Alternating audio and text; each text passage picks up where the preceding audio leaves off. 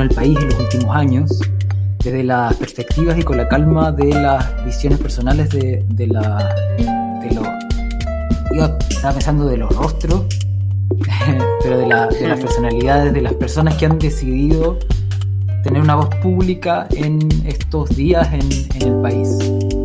Y para esta edición invité a Diego Mardones, que ya me va a corregir si lo voy a titular bien, pero está como astrofísico. Hola Diego. Y voy a hacer antes de... no, hay gente muy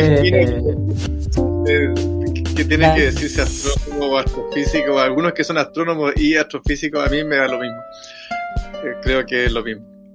Ya, te, voy, a, te voy a pedir la, la, especificación de eso, pero antes tengo que hacer un, un disclaimer, como, como se diría, o, una, o, o, en honor a la verdad, decir que, que tan periodístico esto puede ser o no ser, pero no, yo cono, conocí a Diego de la Comunidad por la Dignidad y, y de ahí se produce este, esta, esta, esta posibilidad de, de, conversar con él, ahora que también eh, no, uno no sabe cómo decirlo, pero hasta ahora eres candidato a la convención constituyente de las elecciones suspendidas.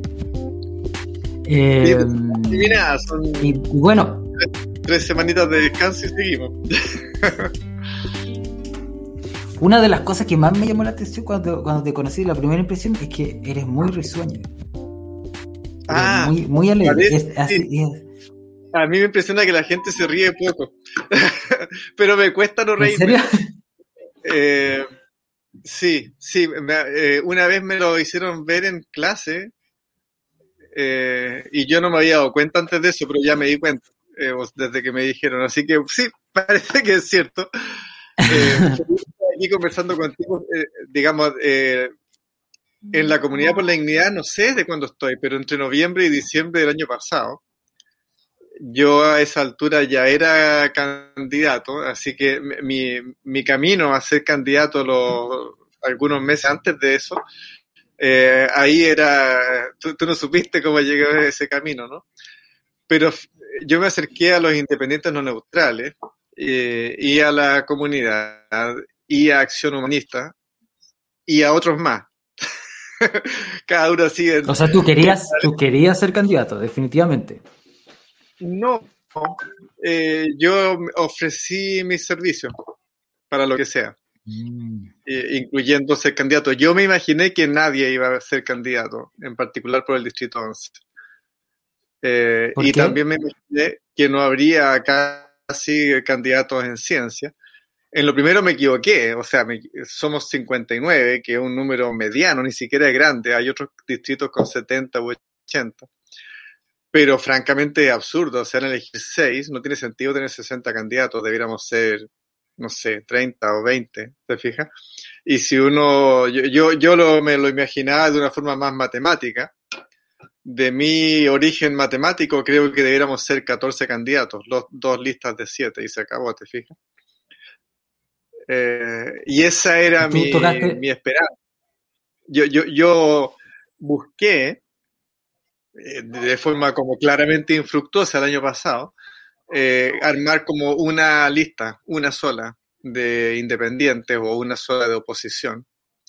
Eh, ¿Te fijas? Y bueno, no sé cuántos somos, creo que somos seis en este distrito y en otros son más. Entonces, bueno, por esos caminos llegué, Acción Humanista me ofreció ese candidato. Eh, y después de eso ingresé a la comunidad por la dignidad de forma más formal, aunque lo seguía desde antes, tenía mi, mi acercamientos informales y, lo, y, miraba lo que hacían. Eh, así que sí, en diciembre ya, ya nos conocimos con Felipe. ¿Y, ¿Y, qué, ¿y qué, tocaste al tiro el tema del, de, de 11? ¿Qué, ¿Qué, significa ser candidato del de 11? Porque vas por una lista eh, antineoliberal. Es como es como todo lo opuesto bueno, que no está del imaginario que se ha creado respecto de, de, de, ese, de, ese, distrito. Sí, yo creo que es incorrecto eso. O sea, eh, a ver, en el distrito 11 son seis cupos, seis escaños.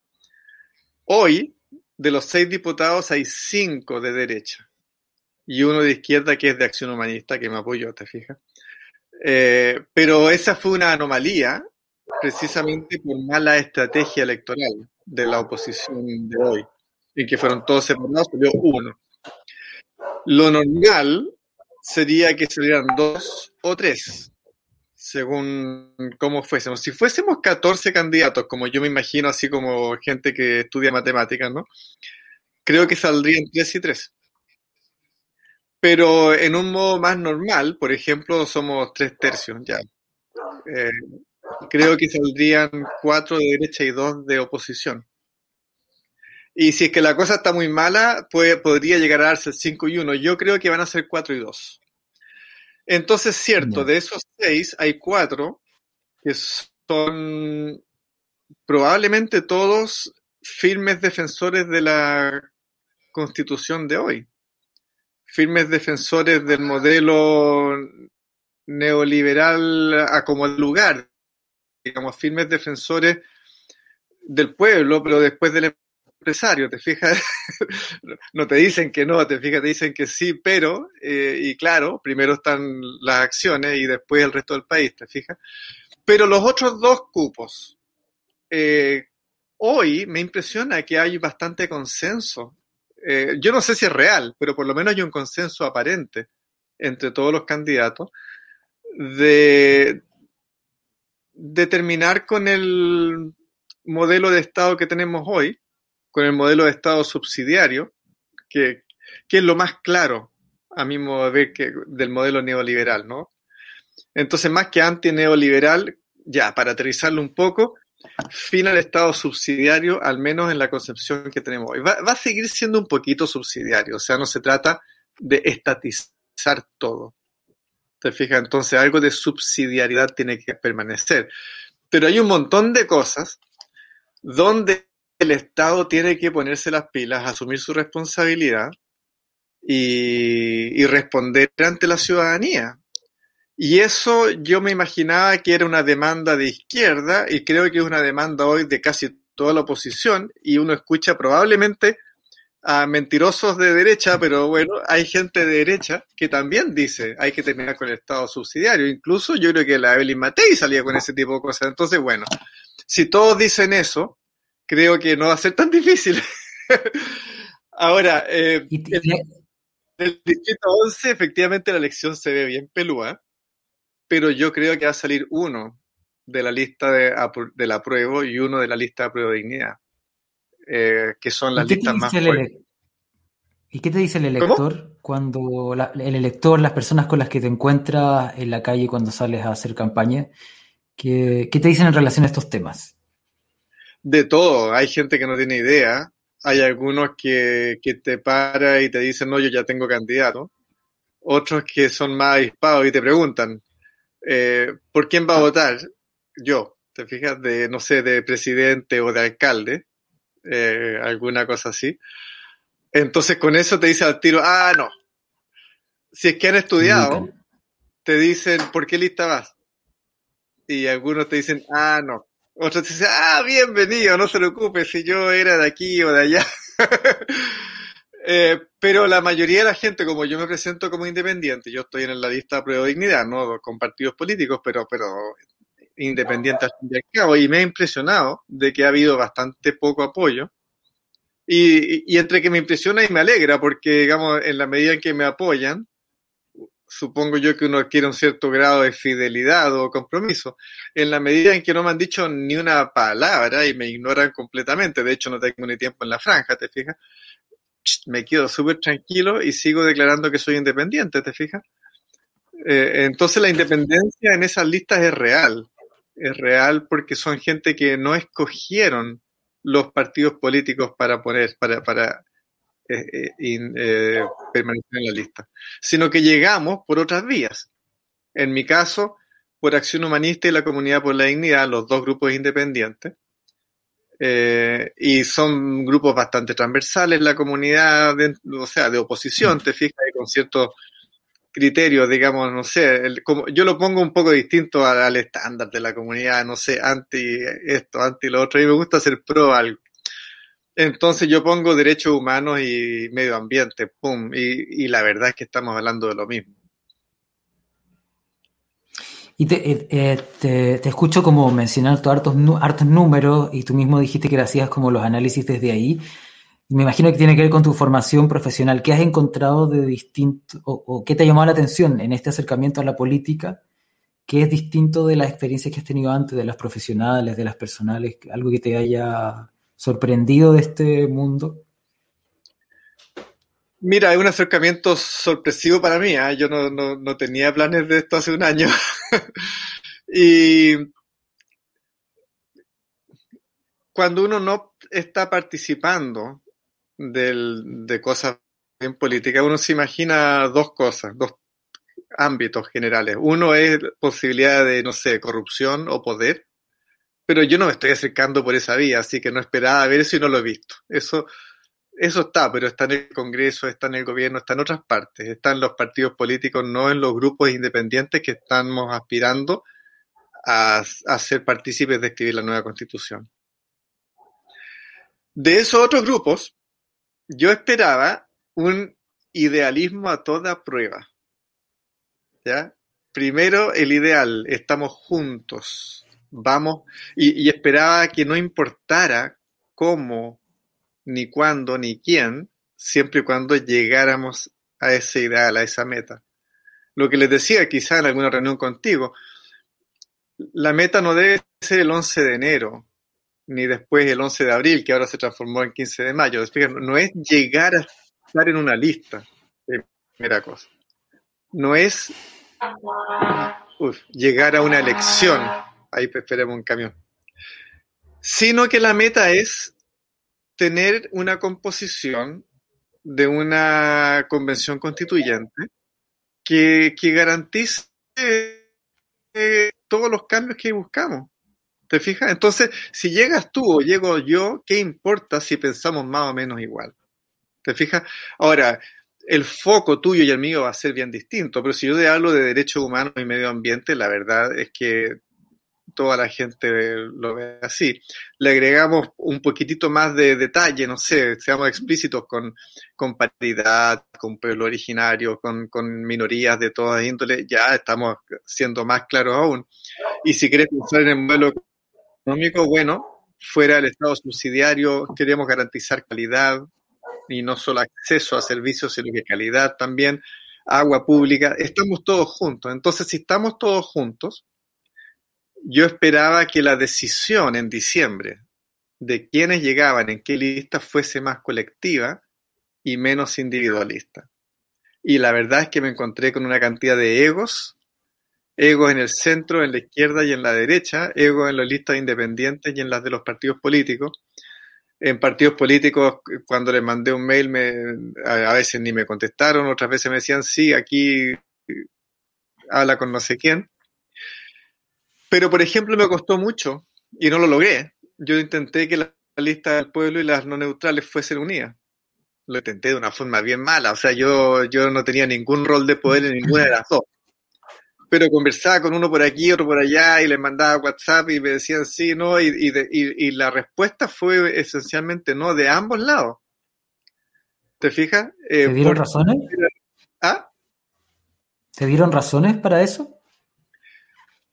Eh, bueno, los no neutrales sí intentaron hacerlo. Lo que nunca entendieron es que la forma en que lo hacían eh, daba la impresión de que no querían. Entonces, mm. Eh, ellos querían, pero no se daban cuenta que tenían que hacerlo de otra manera si realmente lo querían lograr. ¿Te fijas? Había, había una, creo yo, un choque de forma. Y en la lista del pueblo no querían absolutamente nada con ellos porque eran muy cercanos a la derecha o al dinero o al poder o a la concertación. ¿Te fijas? Y, y claro, mi, mi, mi propuesta era, bueno, si queremos lograr lista única, no hay que preguntar nada. O sea, en la medida que yo empiezo a preguntar, bueno, ¿y te gusta más el azul o el rojo? La chala o la zapatilla, no sé, uno empieza a clasificar a la gente y nos empezamos a dividir. Eh, yo pensaría en preguntar, oiga, ¿usted eh, aprueba o rechazo? Porque bueno, ya no, no vamos a estar en una lista con la gente el rechazo, ¿no? Pero, pero si uno pasa esa valla, yo estaba dispuesto a ir incluso con algunas personas con las cuales me cargaría ir. y que son candidatos en este distrito 11 y que yo digo, ¿cómo? ¿Cómo esa gente? Gente que se hizo famosa porque esto no prendió, por ejemplo, ¿te fijas? Son candidatos, pero si fuese candidato con esa gente en la misma lista, yo estaría dispuesto a dejar que la gente elija. Yo creo que nadie va a votar por ellos. Entonces, ¿cuál es el drama? Fíjate, vamos juntos, si es que, si es que estamos obligados a ponerlo a, uno de ellos. Y, y, no. Entonces, mira, ese proceso en noviembre y diciembre eh, estuvo marcado por muchos egos. Eh, algunos que tú conoces también, ¿te fijas? Y, y eso no me, impresionó. Y después el proceso posterior, también. Eh, todos queremos trabajar juntos, entonces todos te dicen trabajemos juntos, pero no lo hacen juntos. Cada uno tiene su propio equipo, su propia agenda, su, eh, y, y, busca que los demás te inviten, pero no uno invitar, ¿te fijas? Creo que eso me ha choqueado un poco. Entonces uno, bueno, uno aprende rápido y, y se alía con algunos que son un poco más afines, pero es una pena creo que debería haber mucho más trabajo grupal de equipo y no lo hay. Oye, pero igual uno podría pensar que el, el mundo de la academia igual tiene algo de esa competitividad, ¿o no? ¿O no? ¿O sí, eso... sí, sí, también lo tiene, pero por eso te digo, desde la academia uno mira a este otro grupo de independientes políticos y uno se los imagina como idealistas a todo dar. En la academia pasa lo mismo, y mira, cuando uno trabaja en la Universidad de Chile, por ejemplo, uno tiene por eso mismo ya ciertos ideales. Uno busca, uno querría que la Universidad de Chile fuese pública total. A mí me encantaría que fuese gratuita. A mí me encantaría muchas cosas, no lo es. Pero si la comparas con cualquier universidad privada, sigue siendo una joya y sigue siendo mucho más inclusiva, a pesar de lo poco inclusiva que es. ¿Ok? Entonces tenemos algunos ideales de esa forma, de, eso. Ahora, en la práctica, lo que yo he visto en 23 años de académico, eh, cuesta, cuesta, porque nos, nos van obligando a encasillarnos y a competir. Entonces, yo, yo veo a, mis colegas, astrónomos de esta universidad, de la otra, de aquí, de allá, amigos de distintos índoles, y con frecuencia eh, te empiezan a mirar como si me sirves o no me sirves. ¿Te fijas? Eh, luce o no luce tu currículum en mi propuesta. El tipo de cosas en que todos están pensando cuando se arman proyectos de colaboración. ¿Qué puedes hacer tú para yo sacar mi artículo o ganar mil pesos o tener más estudiantes o qué sé yo, la métrica que te guste. Eso a mí me ha choqueado bastante y yo me opongo a eso y participo de eso de forma suave. Tengo una suerte enorme en que ya soy académico jornada completa y estoy contratado de planta, ¿te fijas? Entonces yo sé que mientras haga un poco de todo lo que tengo que hacer, estoy bien pero no, no, mis colegas, no solo en esta universidad, en otra, no, no piensan así con frecuencia, sino que tienen una, una cosa mucho más competitiva de fondo. Yo creo se que puede... estoy aquí contigo, ¿eh? esperando ver otras cosas, ¿te fijas? Y por el ejemplo también, no sé, del profe Massa, si tú quieres, ¿no? José Massa lleva 5 o 10 años dedicándose a despotricar contra medio mundo por la tele o la radio eh, y lo hace, bueno, quién sabe por qué, pero digamos de alguna manera está expresando un sentir de que como científico tiene que levantar la voz en un montón de otros temas y no solo en astronomía pura. Y, y eso creo va, que... Vamos, sí, va, vamos, vamos a eso. Eh, te, quiero que nos cuentes, que me cuentes si qué estabas haciendo el 18 de octubre del 2019, cuando parte como esta historia de, este, capítulo de, este país. Uf, bueno, eh, yo creo que esto parte hace 20 años más o menos y fue partiendo de a poquitito y yo soy de los que iba mirando este proceso en 20 años, digamos protesta número 1, 2, 3, 4, cada vez con más momentum y siempre con la esperanza de que fuese la última porque se iban a corregir esas falencias. No habían protestas generales, las protestas eran por algún motivo. Y ninguno de esos motivos se corrigió después de las protestas. Por ejemplo, educación. ¿Te fijas? No, no, no hubo, hubo correcciones menores, pero, pero no de fondo. Eh, entonces va ganando momentum. La semana del 18 de octubre eh, empezaron a, agarrar momentum y claro, yo como la mayoría de la gente no estaba seguro si ese momentum implicaba algo más grande o si es que se iba a acabar el día, no sé, martes o miércoles o jueves, ¿te fijas? Yo estaba impactado el día, yo hice clase esa semana, no recuerdo qué día hacía clase, pero sí recuerdo que hice viernes, así que seguramente era martes, miércoles y viernes.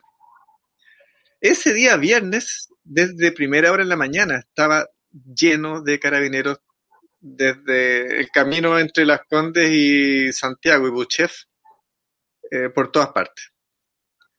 Eh, volví después de almuerzo y estaba ya, había un ambiente de efervescencia muy grande.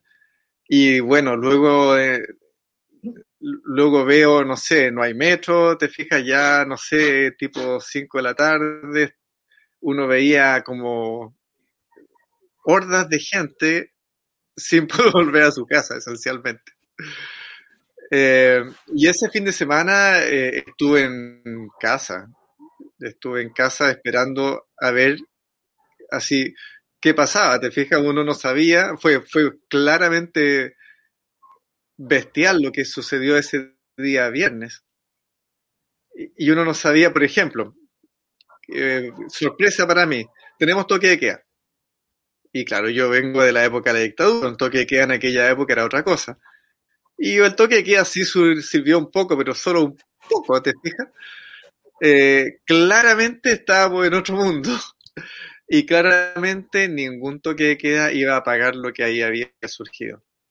Y hasta, y, no, yo, me, me, quedé ahí en casa mirando todo tipo de noticias por distintos medios. Eh, pero, pero mucho a la expectativa. Y, y, el momentum surgió hasta la semana siguiente y de ahí siguió hasta no sé qué día, el 15, 19 de noviembre, cuando surge este acuerdo.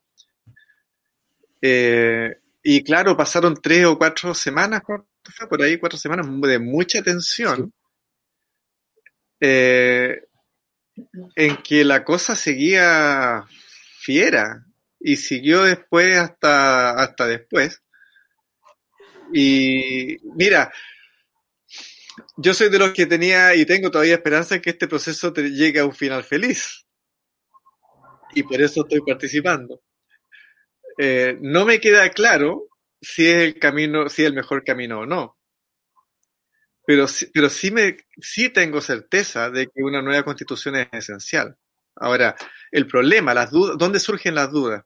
Mis dudas están de que si yo escribo la constitución más preciosa y perfecta que podamos escribir tú y yo, un grupo de 150 personas iluminadas, ojalá todos pensando en el bien común. Oye, de ahí para adelante necesitamos un gobierno que funcione y que funcione con una misión y con una urgencia de cambiar 150 leyes. Y si cambiamos esas leyes, necesitamos todos ponernos al 100 para que el servicio público funcione con esa nueva misión y empiece a implementar los cambios. Y hay algunos cambios, como ya, el que menos me gusta mencionar, eh, eh, la jubilación, que no se va a notar en, en pocos años, se va a notar en 30. Hay otros que espero yo que se noten en 5 o en 10 o en 15 o en 20, ¿te fijas? Pero yo visualizo una gran cantidad de cambios dentro de una década, pero el país soñado nos va a tardar 30 o 40 años. Entonces, yo no sé si vamos a tener la paciencia y si vamos a tener la madurez y si vamos a tener el liderazgo de todo un nuevo organismo político que quizás detestamos, pero que necesitamos que alguien se haga cargo. Alguien que claramente no es el que estaba en la moneda esta semana pero, pero los otros igual son políticos. Entonces es bien difícil. Y vemos hoy día, sí, pues vemos hoy día una, una, una visibilidad descarnada de los candidatos presidenciales comiéndose cualquier eh, debate, debate público, social de lo que, de lo que queremos para el país. Y claro, con esto de, la, postergación de, las elecciones se puso un poco en, en, en, entredicho que era más importante desde mi punto de vista. Ya es más importante que salga Piñera y elegir a otro presidente. ¿Cómo, cómo lo arreglamos para adelante? Sí, yo no le veo solución. No le veo solución sin una nueva constitución. Y con la nueva constitución, mira, quizás tampoco se resuelve, pero tenemos la posibilidad de resolverlo. Eh, ahora, mm. el próximo gobierno, que espero sea más decente, pero no es tan difícil, o sea, cualquier cosa que escojamos va a ser mejor. Pero si es de derecha, yo creo que podría no ser tanto mejor. no ser tanto mejor. Cualquier gobierno que sea el próximo va a tener va a ser un gobierno de transición en alguna medida. Y yo sueño con, una constitución que, no, que le, dé claridad al gobierno de qué está permitido y qué no, y cómo, cómo puede operar. El gobierno de hoy tomó unas decisiones que son fatales. Y las ha tomado por varios motivos. Una es porque los dejamos hacerlo. Otra porque tiene la autoridad. Tenemos un presidencialismo que es absurdo. Yo sueño con un gobierno en que da lo mismo que sea presidente. Ya sabemos que podemos elegir a Piñera. Lo escogió la gente con un montón de votos a pesar de que sabíamos, probablemente tú y yo y un montón de otra gente, de que no era un personaje idóneo. La competencia tampoco. Y las cifras de hoy día. Eh. y las cifras de hoy día, ¿qué, qué opinión te merecen para, para mezclar esta conversación con la actualidad de los nueve mil y tantos contagios? Mira, el día de hoy. Eh, a mí me sorprende porque esto es algo que era perfectamente predecible. Desde, desde diciembre yo veía los números y decía, esto está empeorando. En enero, un mes después, ya tenía certeza de cómo iba. Pum, pum, pum. Siguió febrero y uno sabía al mes siguiente que todavía no habíamos tenido ninguna política pública en el mes de enero y febrero que cambiara la situación de la pandemia en el país. La pandemia seguía parejito para arriba, para arriba, para arriba. Entonces, si tú extrapolas con los números del primero de febrero al primero de abril, llega a estos 6.000, 7.000, 9.000 casos. Entonces uno empieza a dudar, ¿qué pasa? ¿El gobierno no quiere elecciones? ¿O qué? ¿Te fijas? Eh, eh, es bien difícil, digamos. Entonces nos encontramos finalmente. Yo, yo habría suspendido la elección por un mes hace un mes atrás, el 10 de marzo, antes de que empezara la tercera fase de la campaña. Eh, y la, esperanza del gobierno, si uno les creyera, era, no, esto va a mejorar, pero sin hacer nada distinto, era obvio que no iba a mejorar. Entonces, ¿qué pasa después? Nos encontramos hace dos semanas discutiendo, queremos o no queremos, bueno, cada uno da su opinión. Yo creo que no se podía hacer la elección este fin de semana. O sea, técnicamente se puede. Podríamos tenerla mañana y pasado mañana. Pero es un desastre. No podemos pedirle a la gente que se quede en casa y pedirle el mismo día a la gente que vaya a votar. Eh, es absurdo. ¿Me fija? Entonces, bueno, escojamos una o la otra. Yo creo que no podemos estar en cuarentena para votar. Ahora, si hay un pueblo en algún lugar con 10.000 habitantes en cuarentena, ya puede ser, pero digamos, más del 10% del país, me parece que es una irresponsabilidad. Entonces, mira, eh, cómo ha avanzado la pandemia ha sido bestial y totalmente predecible. O sea, hay medidas que se han. Lo que llama la atención. Uno pensaría, tienen que cambiar la, situación. Entonces, si uno cree que con esa medida basta, uno toma esa medida, espera una semana, si tú quieres dos semanas, y vemos qué ha pasado. Pasaron, porque al día da lo mismo, no, no cambia nada. Pero en dos semanas sí tiene que notarse.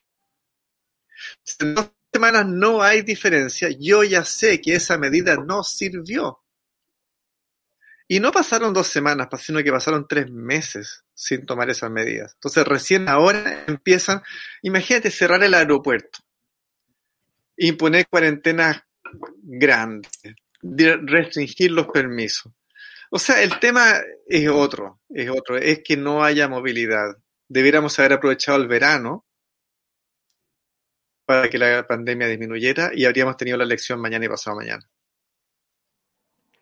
Oye, ¿qué, tanto, qué, tanto opinas que tiene que ver esta, esta, esta mirada de este, de este tipo de gobierno, de, esta, de este grupo, que para definirlo una palabra es como extractivista? Entonces, uno entendería que un grupo extractivista no aplique muchas eh, políticas científicas, de, o sea, de métodos científicos a la hora de, de, ni siquiera de, políticas públicas porque no lo sabe, están dedicados solamente a, a, sacar, a sacar piedras, con todo respeto de, la, de las piedras de, la tierra.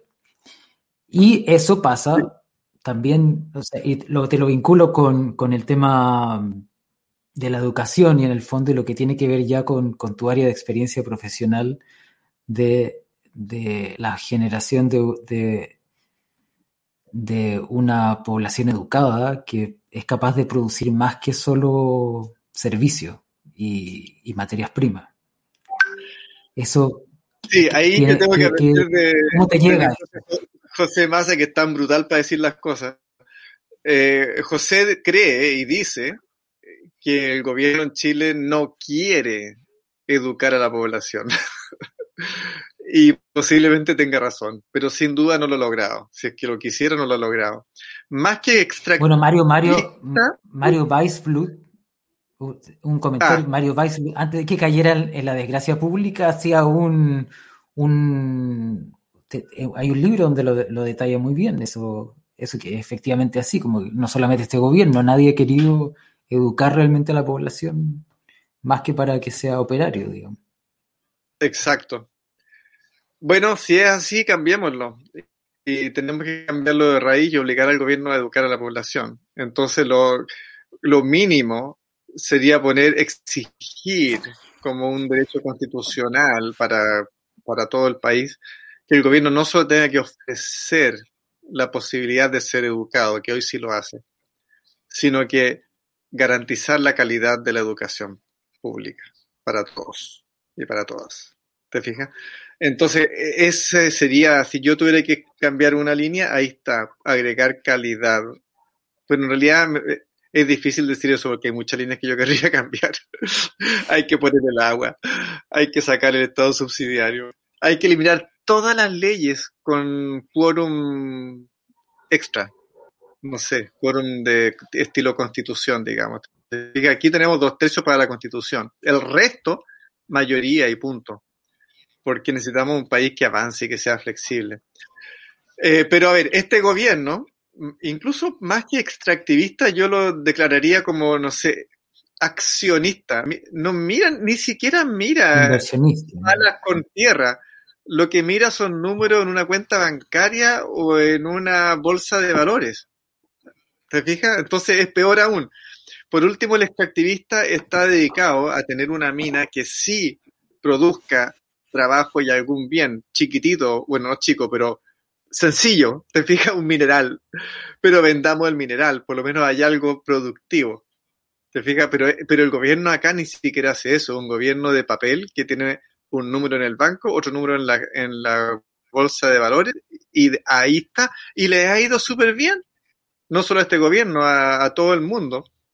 Cuando tú tienes un exceso de plata imaginable, la duplicaste en el último año a todos los que tienen plata mm. inimaginables, ahora tienen el doble de lo inimaginable.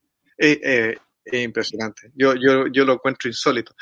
Entonces, eh, mira, no son ni siquiera extractivistas, pero, pero es que este gobierno ha sido muy bestial en, en su desprecio por, por la población a todo nivel, mm. en, en, su incapacidad de comprender cuáles son las necesidades, las motivaciones, por qué viven, entonces tenemos que cambiarlo de raíz. Y, en la nueva constitución, efectivamente, yo pongo la educación como, como número uno de todos los derechos sociales, que yo digo que son derechos humanos, del seres humanos, homo no son de izquierda ni derecha, son solo derechos humanos. Le escribí a, a una persona en Twitter hace una semana a propósito del fiasco de, los anticonceptivos a una mujer, ¿no? Que ella había escrito, eh, es un derecho que nos ganamos y no sé qué más. Y yo le respondí, Claudia, no te has ganado ni un derecho, es un derecho y punto. no te lo ganaste, ese, derecho solo es. Eh, y bueno, los derechos no son todos así, la educación para mí es la campeona. ¿Por qué? Porque si queremos salir del extractivismo, lo que necesitamos es que la gente alcance su máximo potencial. Entonces yo pongo la educación como número uno y el trabajo como número dos. Educación de calidad para todos que te permita un trabajo digno para todos. Esa es la aspiración. Si tú logras eso, el resto de los derechos sociales salen, no sé si gratis es la palabra, pero salen solos. Cuando tú tienes un trabajo que te permite vivir de forma digna y que te permite alcanzar tu potencial porque te tuviste la educación y, y, has tenido las oportunidades que mereces, todos, independiente de tu origen. Entonces vamos a construir un país que resulte. Y, y eso, mira, hace años yo me lo imaginaba casi como un sueño, pero la verdad es que es posible, sabemos que es posible. Yo te lo puedo garantizar, porque con el nivel de ingresos que tenemos en Chile hoy, lo extrapolamos en 30 años y realmente podemos tener una sociedad más justa. Eso lo han vivido otros países. Hay montones de países que han salido en 30 años de un nivel de subdesarrollado estilo chileno y hoy se llaman Suiza u otros nombres así famosos. Mm. Entonces sí se puede. Y para hacerlo, yo creo que necesitamos educación, trabajo y bueno, la ciencia está ahí, pero sin duda, porque volviendo al extractivismo, el extractivismo no necesita mucha ciencia, necesita copiar una receta y hacer palas que funcionen y colocarle aceite a las máquinas, ¿te fijas? Eh, y, y, bueno, producir mecanismos de transporte, pero no algo muy sofisticado. La sofisticación proviene del valor agregado que le damos nosotros. Necesitamos gente que piense qué más podemos hacer con esas cosas y cómo podemos hacer para ganar más. Y la ciencia... Se me ocurre que, a, eso, porque quería a ver si, si puedes tener alguna reflexión respecto de, este punto, porque hablaste del sacrificio y siento que estamos tenemos muy marcado ese, el tema del sacrificio, de que todo lo tenemos que, todo lo que nos, todo tiene que ser doloroso en el fondo y todo tiene que ser como a costa de lo que nosotros somos en realidad.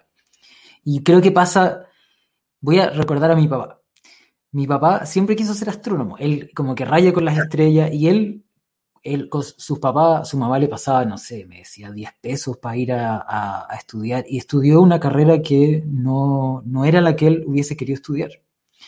Y sin embargo es súper buen profesional, pero no, y la ejerce de una forma distinta de cómo la estudió. Es como mucho más administrativo. Pero en el fondo quiero ir al punto de que de que si, si podrías como alumbrarnos ya para pensar cómo se sale de, esta, de este mundo oscuro en el que estamos, de estos días oscuros, eh, en, qué cambia la vida de una persona y la sociedad cuando es capaz de, em, de desarrollarse, de enfocarse o de, explotar su potencial con estas disciplinas que están tan escondidas del, de, la, de lo que es conveniente para el, para el sistema que tenemos. En concreto, ¿qué significa ser astrónomo? ¿Cuál es la maravilla de eso y qué, tan maravilloso puede ser para el resto, para el resto de la, del, del, país, de la sociedad?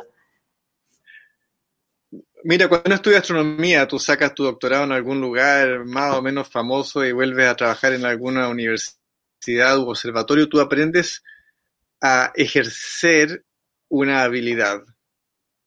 Eh, diariamente, que en este caso se llama astronomía.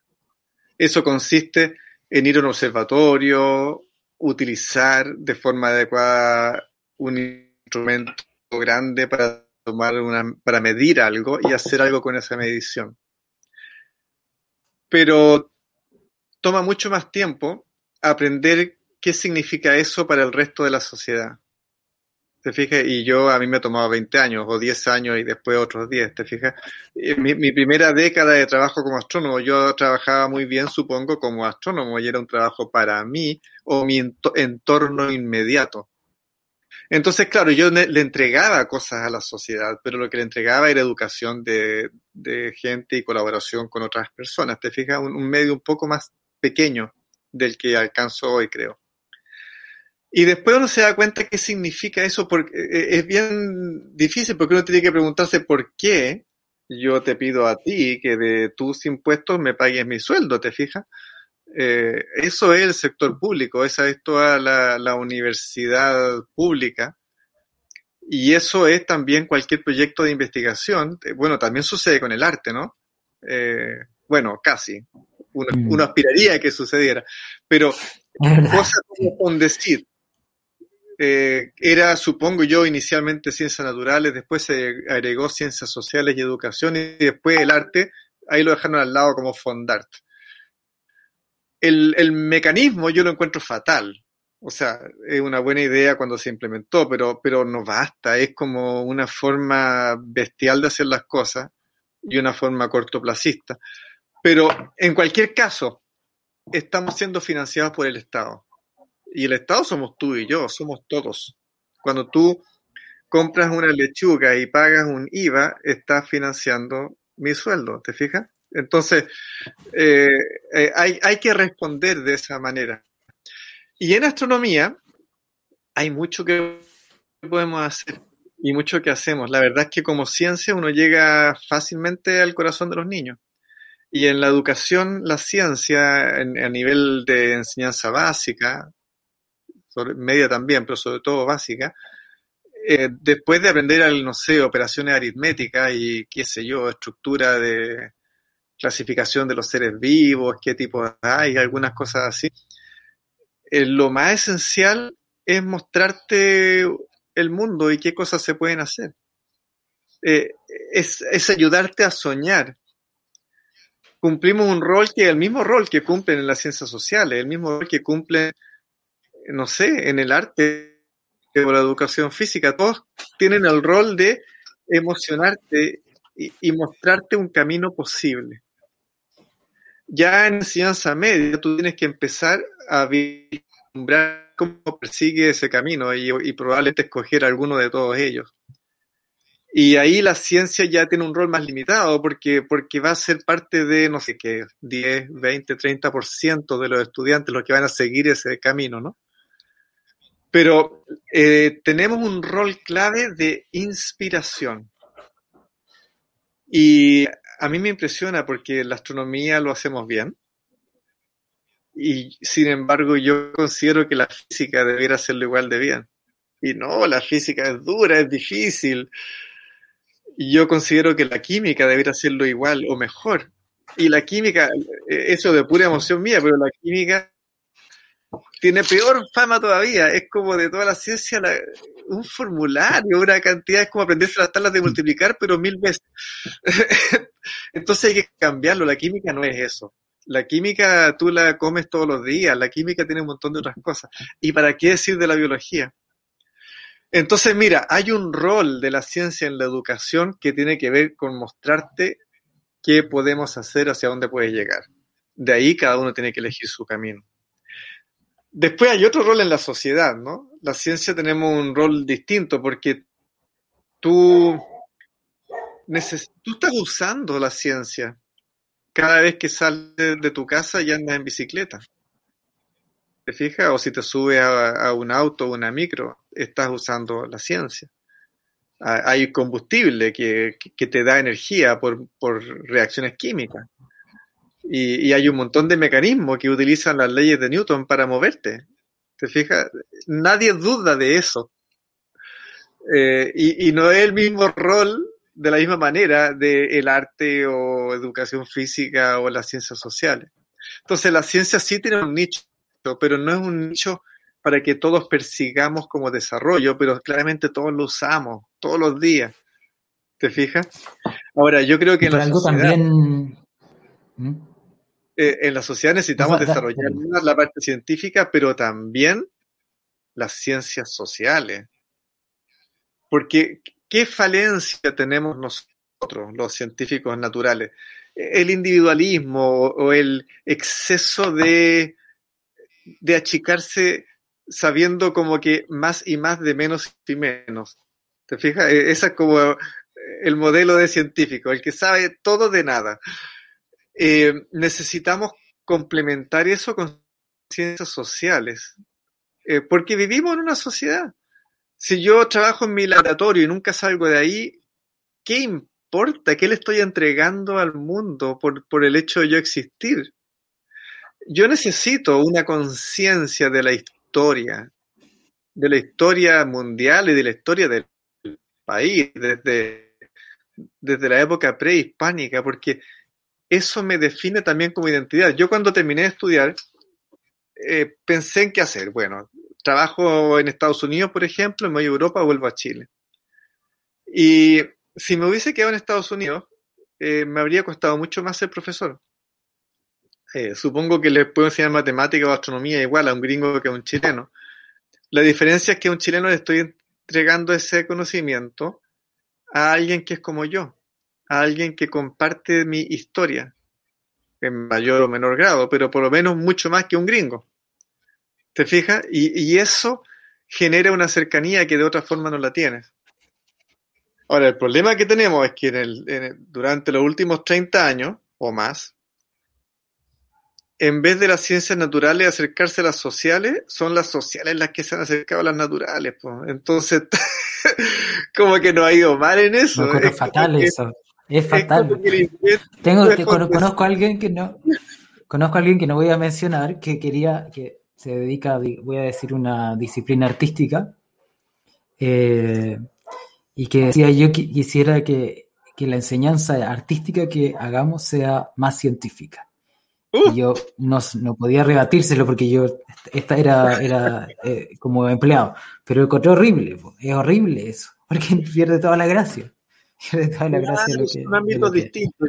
Yo, querría que en, que en, los, en la escuela enseñaran biología en clases de educación física y enseñaran eh, educación física en clases de biología, que enseñaran eh, matemática en clases de historia y, que enseñaran lenguaje en clases de matemática, ¿te fijas? Eh, hay, que, hay que mezclar las cosas. Y, eh, y, el arte como ciencia, ahí sí que me sorprendiste con esa analogía, porque, porque es, lo que más lejos podría estar, quizás, ¿no? Pero mira, a mí me encanta la poesía. Eh, no sé, yo creo que no se puede escribir, que, un computador no, no, no, nos va a ganar nunca escribiendo poesía. Espero que si, pensamos en el computador, entonces como el científico perfecto, eh, y, sí, para allá vamos, ¿ah? o sea, los computadores están cada vez más avispados y, están dominando nuestras vidas de forma secreta sin que nos demos cuenta. Eh, si tú quieres darte cuenta, conversa de poesía con un computador, pues para ver si es que es computador o es persona la que está al otro lado. Eh, y, bueno, eso pasa con el arte. El arte es el que nos va a hacer darnos cuenta cuando tenemos aquí, no sé, un aparato como este saber si tú mm. eres de carne y hueso o si eres un invento de una máquina. Eh, es más probable que lo adivine por el arte o la, o la poesía o la literatura y cosas así. La emoción. reflexión. Mm. Sí, la, inspiración, la emoción, vienen de distintas formas. Yo lo que yo le digo a, a, la gente, lo más importante que hacemos nosotros es dedicar, educar a nuestros alumnos a ser creativos. Esto es lo más importante. Y por supuesto no somos los únicos. Tú puedes ser creativo en mil formas distintas. Pero bueno, hay una forma que se llama ciencia donde se necesita creatividad. Necesitamos que sepas hablar y escribir, además de sumar y restar, ¿te fijas? Y necesitamos que sepas cuestionarte las cosas. Eh, en el mundo del arte no son muy famosos por eso. Uno como que se lo imagina pintando bonito, pero la verdad es que el arte de impacto es el que está cuestionando la sociedad de otra manera. Se cuestiona todo, sí, pues. Entonces, todos los que se lo cuestionen, bienvenidos sean. Hoy queda, queda poquito tiempo del, del, de, de, lo comprometido. Eh, ya para, para, ir cerrando unas últimas reflexiones, de, ya mirando al futuro, que, bueno, me dijiste que había varias cosas que quería cambiar en la constitución ya, pero ¿qué crees que, a ver, no sé, ¿qué, qué, le, qué le diría a Sebastián Piñera si pudieras hablar con él a, ahora? me da terror. Ay. Ah, que vaya de vacaciones. Le, yo le pago. Le pago un año de vacaciones. Elija dónde y váyase de vacaciones. Ese sería mi mensaje. Y, y, le pasamos un computador para que siga viendo su cuenta bancaria y su cuenta de, de la bolsa de valores todos los días. Si es que eso le eh, lo único es que no firme ningún papel desde la moneda. Eh, pero bueno, no lo va a hacer. Entonces, eh, yo quiero un país donde sin duda me apunto más hacia unicameral y, y, parlamentario probablemente, o semipresidencial.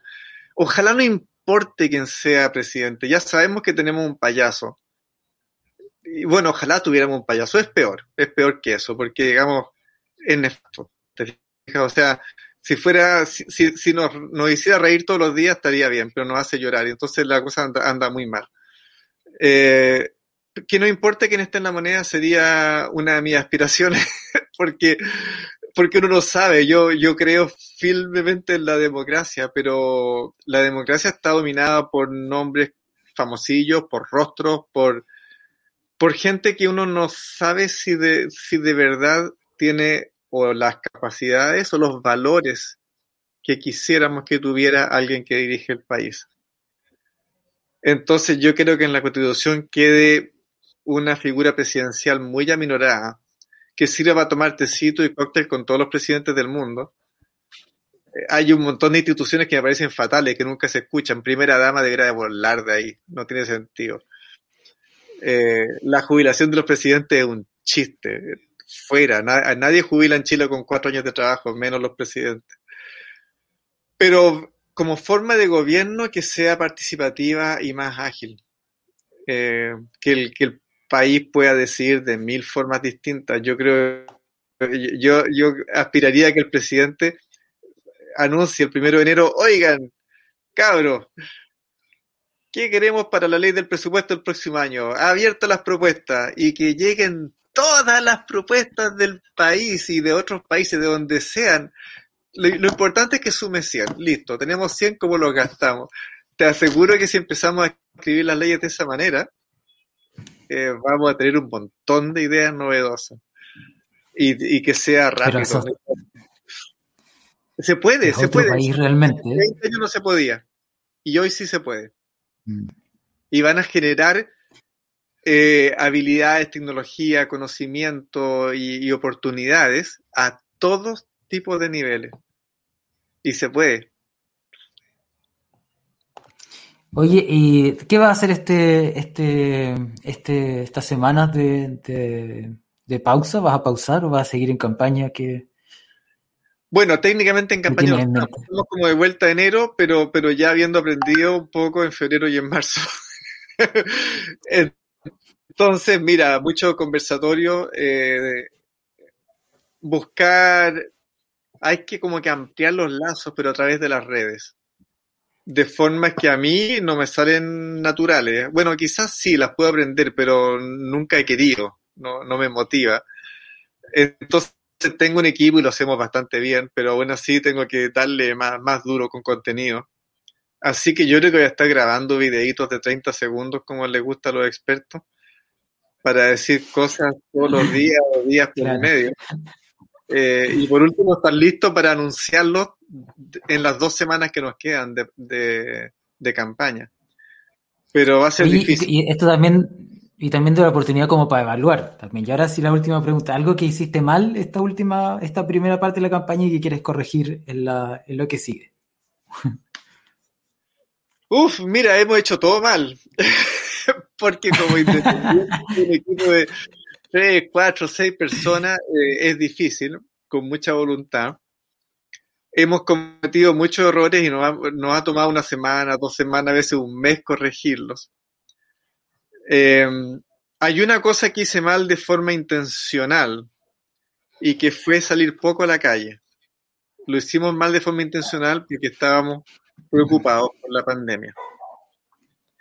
Entonces es algo que yo aspiraría a hacer bien, pero que dependo de la pandemia. ¿Te fijas? Si es que la pandemia sigue y, volvemos a unas dos semanas de campaña, vamos a ir un poco a la calle de nuevo, tal como salimos un poquito a la calle antes, pero es poco. No puedo estar codo a codo con toda la gente en la plaza, en las calles, en las micros, en todas partes, si es que estamos con una situación difícil en, el país. Así que eso lo hicimos mal, pero de forma semi-intencional. Y, tengo mis dudas porque me dicen hay que hacerlo y no hay que hacerlo, no sé. Eh, ojalá, ojalá lo lleguemos a hacer. Pero esas dos semanas no podemos estar en cuarentena. Tenemos que estar en fase 2 o idealmente fase 3. Si es así, de forma real, porque los números lo ameritan, bien, ahí le damos.